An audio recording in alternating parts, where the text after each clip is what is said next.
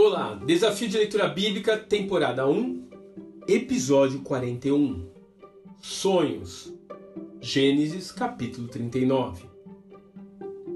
José era inocente. Sempre havia sido. Absolutamente inocente com relação às acusações da mulher de Potifar.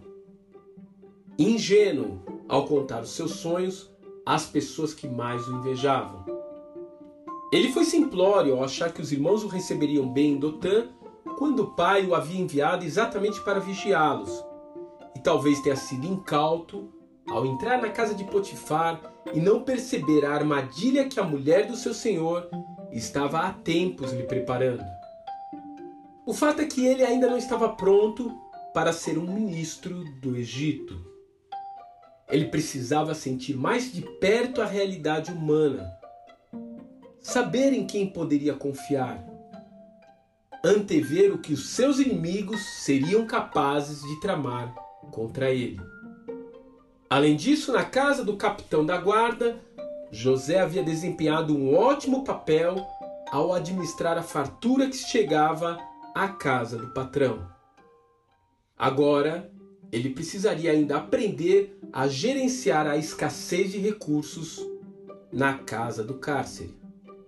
Anos de fartura, anos de miséria. Soa familiar para você que já conhece a história? Bem, a educação recebida do pai Jacó parece não ter sido suficiente para tudo isso. Dessa forma, o Pai Celestial trata de ensinar José, prepará-lo, forjá-lo Ainda que José não conseguisse alcançar o motivo de estar passando por tudo aquilo, ele continuou se dedicando, dando o melhor de si mesmo. Ele tinha resiliência para aguentar a fornalha que amolece o metal e elasticidade para receber as marteladas em cima da bigorna. Mais do que tudo, ele não deixou os seus sonhos morrerem. José ainda não havia cedido aquilo que parecia ser o mais racional: simplesmente desistir. Tente dar uma olhada para a sua vida. Onde estão os sonhos que Deus lhe deu? Onde estão as suas promessas?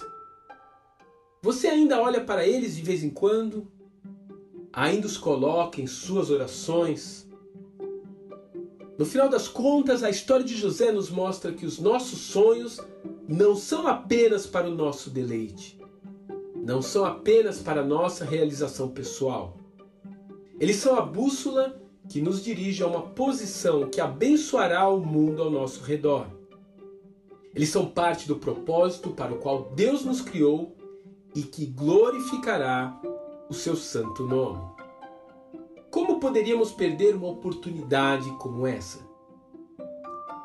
José ficou na prisão, mas o Senhor estava com ele e o tratou com bondade, concedendo-lhe a simpatia do carcereiro. Por isso, o carcereiro encarregou José de todos os que estavam na prisão, e ele se tornou responsável por tudo que lá sucedia. Gênesis capítulo 39, versos de 20 a 22. Que Deus te abençoe. Um grande abraço.